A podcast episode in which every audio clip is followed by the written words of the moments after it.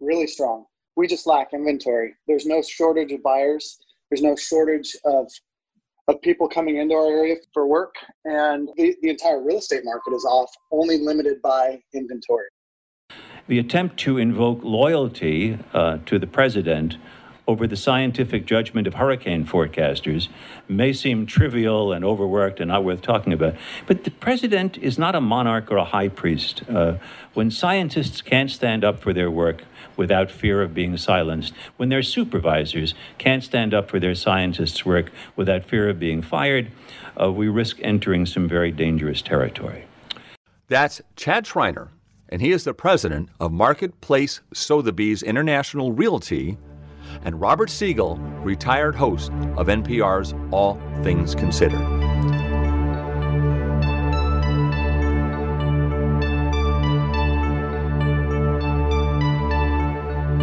Now, Chad will be joining us in just a few moments, and he's going to talk about the latest in the real estate market in the Puget Sound region. I'm confused. Actually, prices seem to be stable, and I don't understand it with uh, what's been going on. But is it a buyer's market? Is it a seller's market? We'll talk to him about that. Like, what's it like in Everett? What's it like on the east side, Seattle, and various other places around Puget Sound? Robert Siegel talked at the Washington State Convention Center in the fall of two thousand nineteen. He was a guest of the William D. Ruckelshaus Center. And he spoke about the role of journalism in America. I thought the speech was excellent then, and I thought it was very timely. Well, I even think it's more timely today because a lot has happened since that speech in September, and fast forwarding to where we are now in May. I have the question of the day. Why are leaf blowers so loud? I just thought of that. We have some leaf blowing going on outside, and I'm just shocked how loud these machines are, and why can't they be more quiet? Anyhow, let's get back to what I was talking about today. My name is Paul Casey, and again, I'm the host and producer of this radio show called Voices of Experience. And uh, if you'd like to talk to me about anything you would like to hear on the show, you can call me at two oh six, four five nine, five five three six. Back with Chad Schreiner in just a moment. You're listening to Voices of Experience with Paul Casey. Visit voices of experience dot com and take a five-minute self-employment quiz. That's voices of experience dot com. The higher you score on the quiz, the higher your prospects for success. One more time, visit voices of experience dot com. All one word. I think a subject that's very close to the heart of many people in this area right now and what we're going through is the real estate market. What does the real estate market look like right now in King County and the Puget Sound region currently, and then what will it look like going forward? I spoke with Chad Schreiner, and he is the president of Marketplace Sotheby's International Realty. They have offices in Redmond, Woodinville, and Bothell. My first question to Chad, how is the real estate market holding up? Really strong. We just lack inventory. There's no shortage of buyers. There's no shortage of of people coming into our area for work, and the, the entire real estate market is off, only limited by inventory. I find that incredible. Um, I've owned real estate in the Seattle area, primarily Seattle, for many years. And I thought I kind of knew what I was doing, or I could read the market. I'm glad to hear it's strong, of course. There's buildings that are empty, and then Microsoft is saying they're not going to have their employees back for X amount of time. And then yeah. Same with Amazon. But the real estate market is exploding. People are coming in and buying. I, it just doesn't add up for me. Am I missing something? Seattle's different. Now, I'm out in the suburbs. I'm on the east side. I think we're seeing motivations change. Where people were finding charm in, in downtown living with bars, restaurants, um, walkability, they're not finding that now, and we're seeing them move to the suburbs. Seattle's still a bit of, I think, a mystery for all of us. It's gonna, it, it will remain strong just because of the job market and just how beautiful it is. But so is this a good time to buy or sell or both? Or I guess with lack of inventory, it's probably a good time to sell if you're thinking about it, right? Great time to sell. Yeah, great time to sell, great time to buy. It just depends on what your motivation is. There is a lot of uncertainty if you're an investor. Depends on what your motivation is. At at, at our company, Marketplace Sotheby's International Realty, we're a lifestyle brand. We find that our, our buyers aren't necessarily looking for a price point, good deal. They're looking for a lifestyle. And that's what we try and provide. And I think this is the motivation going forward is, where do you want to spend most of your time? You're not commuting like you used to. And I think that'll be a trend that continues. You think that, you know, you think that impact will continue after this? Do you have any idea of how much, like ten percent, thirty percent? I have no idea. And I just, we're in so much uncertainty right now with our lockdown continuing on months on end. And what we're seeing now is they're getting, our clients are getting out of the smaller lots and they're buying exactly where they want to be um, for a new lifestyle. So, and we're seeing that on acreage. We're seeing that on bigger lots, maybe bigger homes, a little bit further out uh, because commute time right now, and this is what we're finding with all of our clients, is not a factor. They're not they're not looking for a twenty or thirty minute commute to, to work now. They're, they're looking to um, change their life. Now, I have a special interest question. Sure. I live in West Seattle. And uh, that bridge is obviously yeah. a big concern. Looking at West Seattle, for example, I'm surprised that there's still a shortage of inventory there. And as of right now, doesn't look like the market's suffering too bad. I hate putting it this way, but it couldn't be a better time to do construction on that West Seattle bridge because you don't need it. Um, and it's such a great community that you have such long-term residents that would never leave there. You have people looking to get into it because it's a great community. The West Seattle bridge is just not a factor in anybody's mind right now. So you're not being hurt in West Seattle. Well, I think just us as a population, we're resilient, and it never is quite as bad as we think it is. You're saying it's a uh, seller's market per se. If you want to sell, it's a good time to do that. What about a buyer? What would be your strategy now? Depends on the price point. It's they're great rates right now. Um, you couldn't find a better time to buy. Uh, we'd love more inventory, but you've got to come in strong with a lot of uh, cash, a lot down, bigger earnest monies, and the willingness to accept flaws in, in an inspection report or, or a seller's disclosure report. Uh, people are willing to overlook a, a lot right now just because there's such a demand for anything that's move-in ready on the market. Advice for a seller now then. We have a very educated buyer that's walking through everybody's home. And if you're overpriced, you will still get shunned. Um, you've got to come in competitive. And with a competitive price on your property, what we're seeing is, is multiple offers being bid up. You're looking to go at market rate right now, hoping that it will go over. And what we're seeing is it, it is. Uh, you just... I would never say bank on that strategy, but but that's been the truth so far. There's obviously communities are like hotspots, like there is yeah. with this virus, right? Are there hotspots yeah. now that may be one that they're good values for people that may not have been before? Because you kind of said there's kind of a push out for acreage and more space. Yeah. Well, maybe that means that some homes will be opening up that don't have that, and maybe those communities that people should look at. Uh, I love Everett, and I love the potential for, for growth in Everett. So if you're looking for a great lifestyle, number one, a great value in, in, in real estate, I, I think Everett's the next hot spot just to, to to boom. It's just got the room too. Snohomish County is just such a great buy right now. How about other places maybe? On the east side where we are, our school district continues, our school districts continue to drive demand. So my office is located in Woodinville. I have one in Bothell and one in Redmond. And the demand there is just off the charts, both for lifestyle. Interesting. Anywhere else? There's there's a lot of people that are, have shifted their focus to Tacoma and Federal Way area. The waterfront there is is a great value. That's Chad Schreiner, president of Marketplace Sotheby's International Realty, with offices in Woodinville, Redmond, and Bothell. If you would like to visit their website, you can go to M S I R dot com, M as in Mary, S I R dot com. I know the quality of that interview was a little shaky. I hope you got most of the information that Chad was talking about. It was recorded on Zoom, and just maybe there were a lot of other people calling and talking to people at that same time too.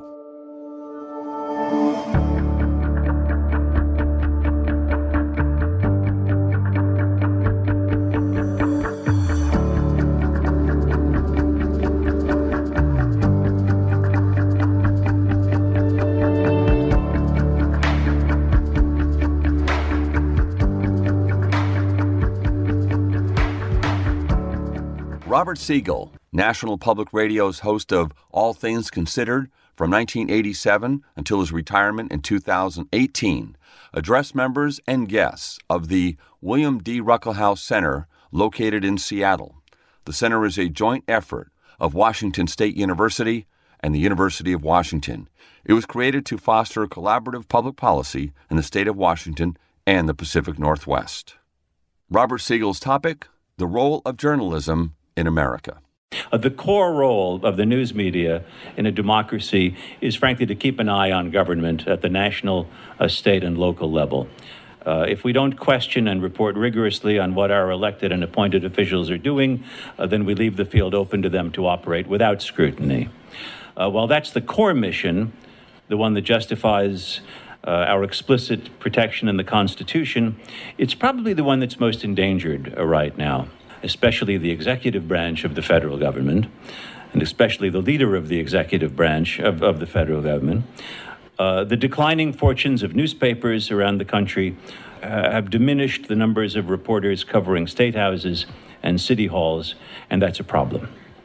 A, uh, a vital role of the media in a democracy is to report on other centers of authority, whether they're economic, cultural, religious. Uh, how might we be affected by their actions, their decisions, their plans, uh, their choices of leadership? Sometimes uh, these roles of the media are pursued through persistent uh, digging at truths that powerful uh, interests would rather not see made public, or through leaked documents and, and uh, off-the-record conversations. Sometimes they're pursued through probing interviews uh, that hold political, civic, business leaders to account. Uh, by whatever means, uh, stories that make powerful people and institutions answer the questions of ordinary citizens, uh, not for, for partisan motives, but uh, through a deep commitment to openness, are stories that let you know uh, you're in a democracy. Likewise, stories that let people in authority know what ordinary people are thinking and saying uh, are also stories that let you know you're in a democracy. Uh, in undemocratic societies, including ones where I did some reporting, uh, such stories don't get published, and those who try to publish them uh, can find their lives uh, made unpleasant or even untimely short. One of the most important roles of the news media in a civil and democratic society is the role of, I, I think of it as translation. Uh, different professions have their own jargons, rich in meaning for people in the profession, but mystifying Uh, to those whose interest is only casual. Lawyers, economists, football coaches, scientists, uh, all have their specialized vocabularies and languages. It's a vital role of the media to translate uh, from those dialects into an understandable uh, common tongue. Uh, for those in the know, Uh, a big question might be, will the Fed raise interest rates by a quarter point or a half point or, or not at all? Uh, to a great many Americans, the more fundamental story is, what's the Fed? Uh, and, and why is it?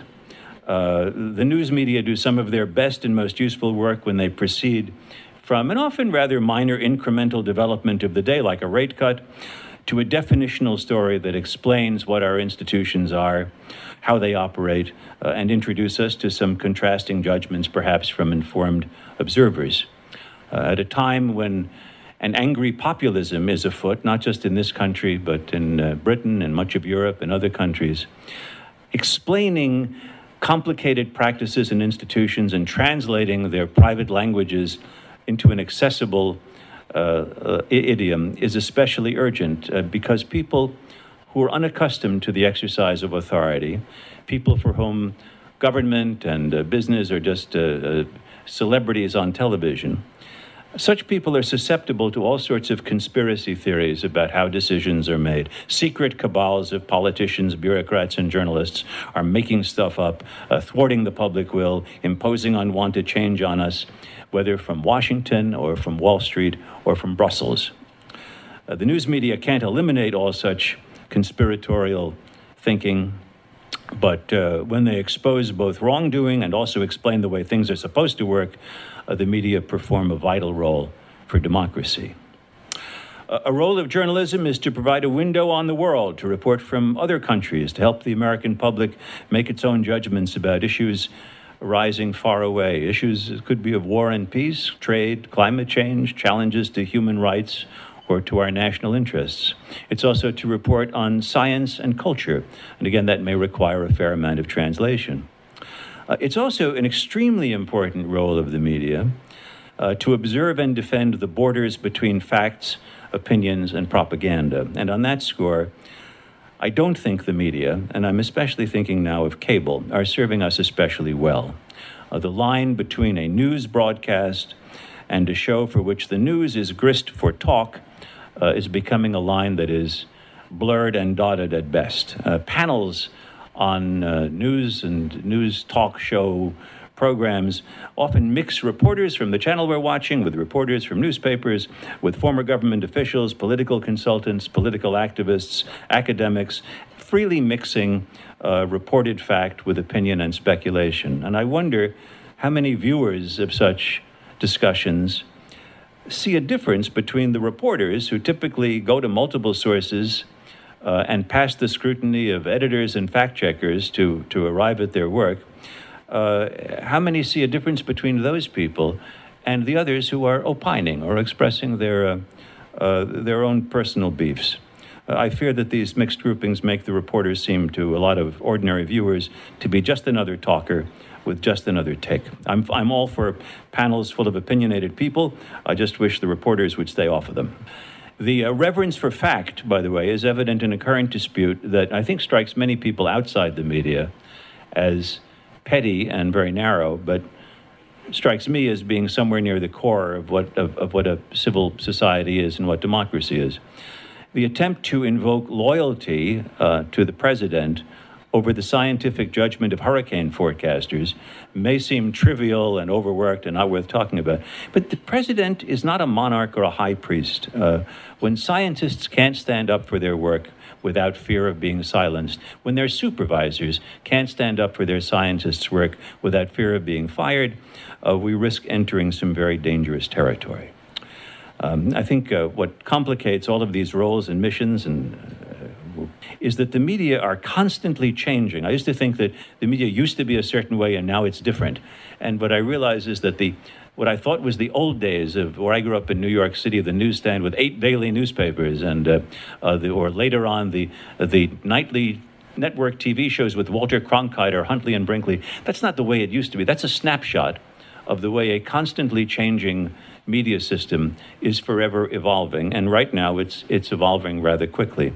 And uh, what can be self-evident to one generation that grew up on one set of uh, media institutions can be opaque and confusing to another.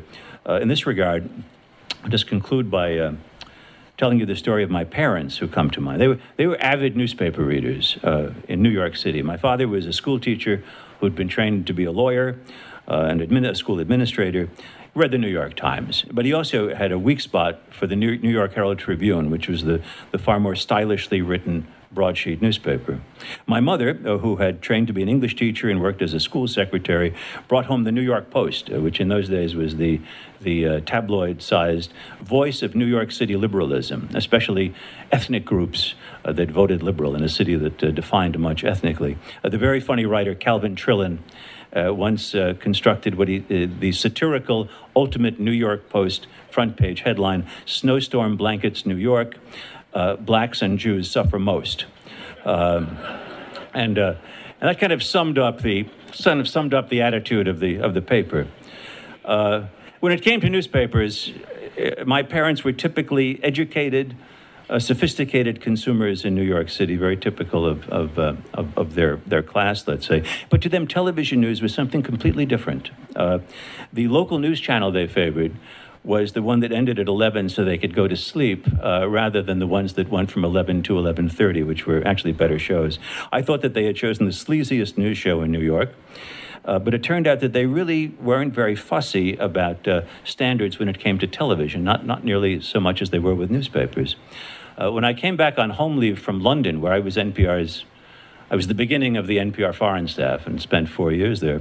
And when I came home, I mentioned to my parents, thinking that I was giving them some uh, helpful guidance in their T V news viewing, uh, that I'd become friends in London with the A B C news anchor who was based there, Peter, the late... Uh, Peter Jennings.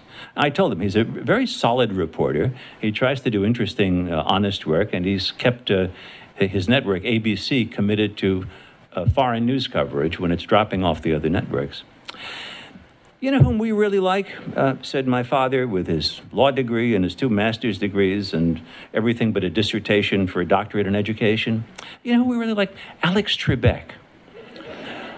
um, I'll just add here that... Uh, While my parents were very proud of my career in public radio, when my name popped up twice on Jeopardy, whether, I don't know whether it was an answer or a question or an answer in the form of a question, uh, it was a wonderful moment for my parents. Uh, uh, it probably worked out without my going to law school or medical school, I could say, and uh, Uh, I regret that they couldn't live to see the day when, on the occasion of my retirement, I was an entire Jeopardy category.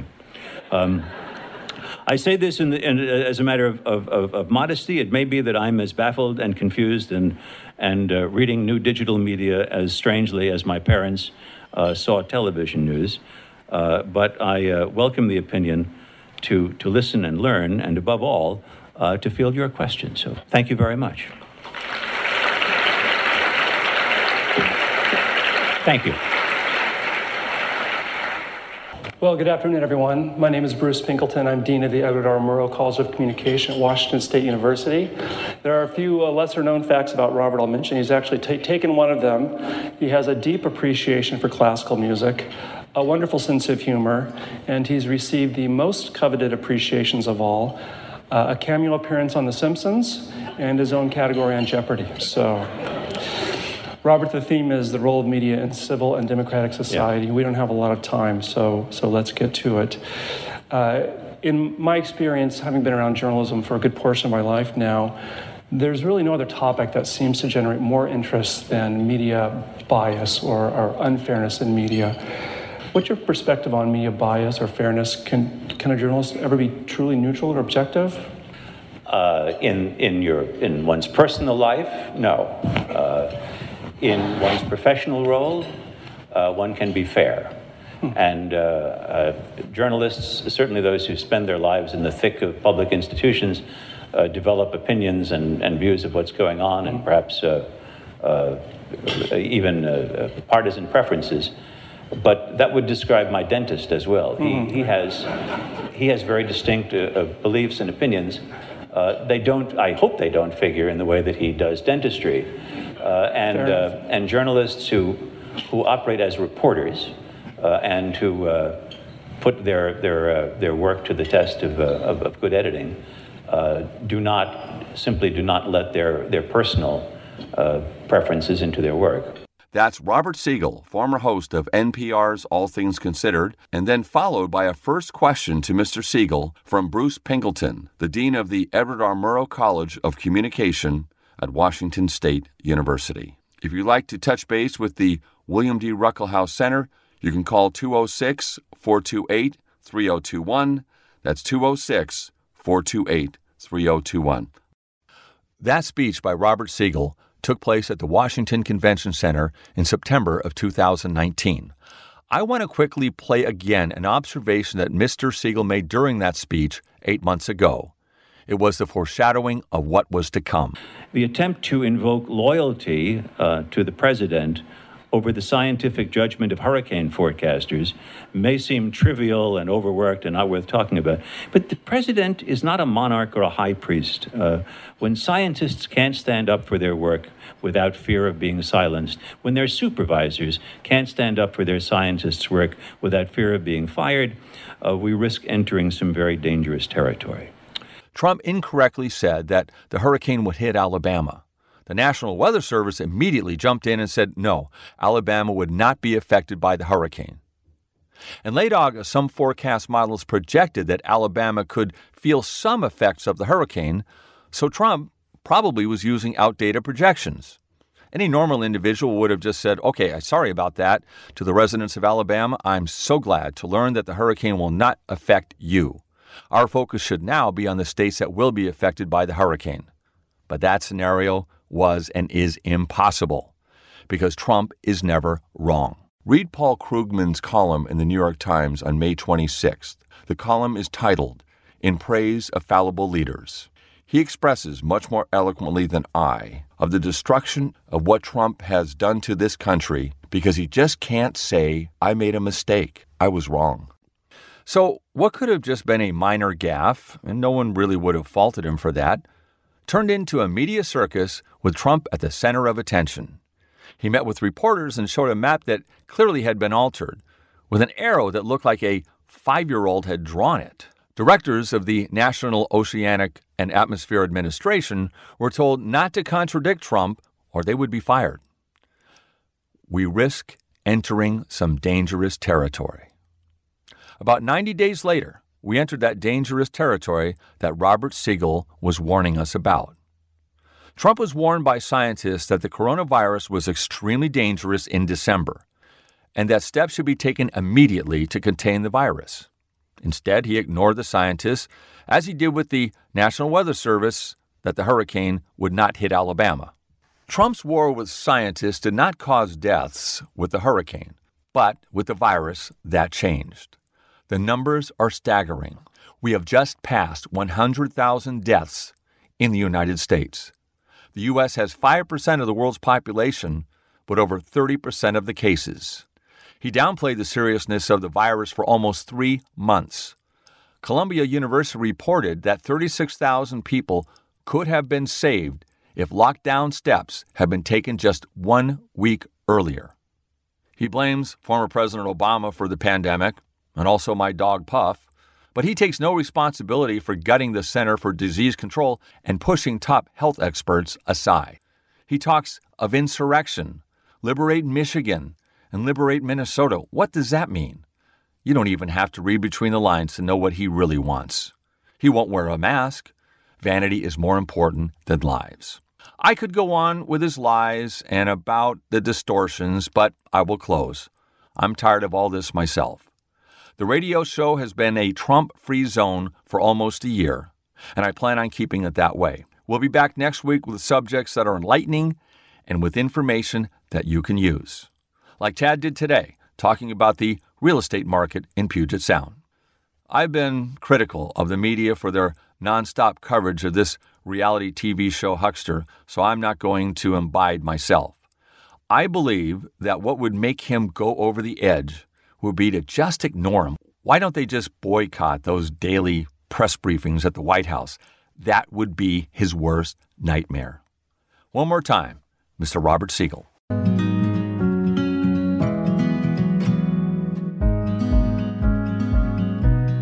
The attempt to invoke loyalty uh, to the president over the scientific judgment of hurricane forecasters may seem trivial and overworked and not worth talking about, but the president is not a monarch or a high priest. Uh, when scientists can't stand up for their work without fear of being silenced, when their supervisors can't stand up for their scientists' work without fear of being fired, uh, we risk entering some very dangerous territory.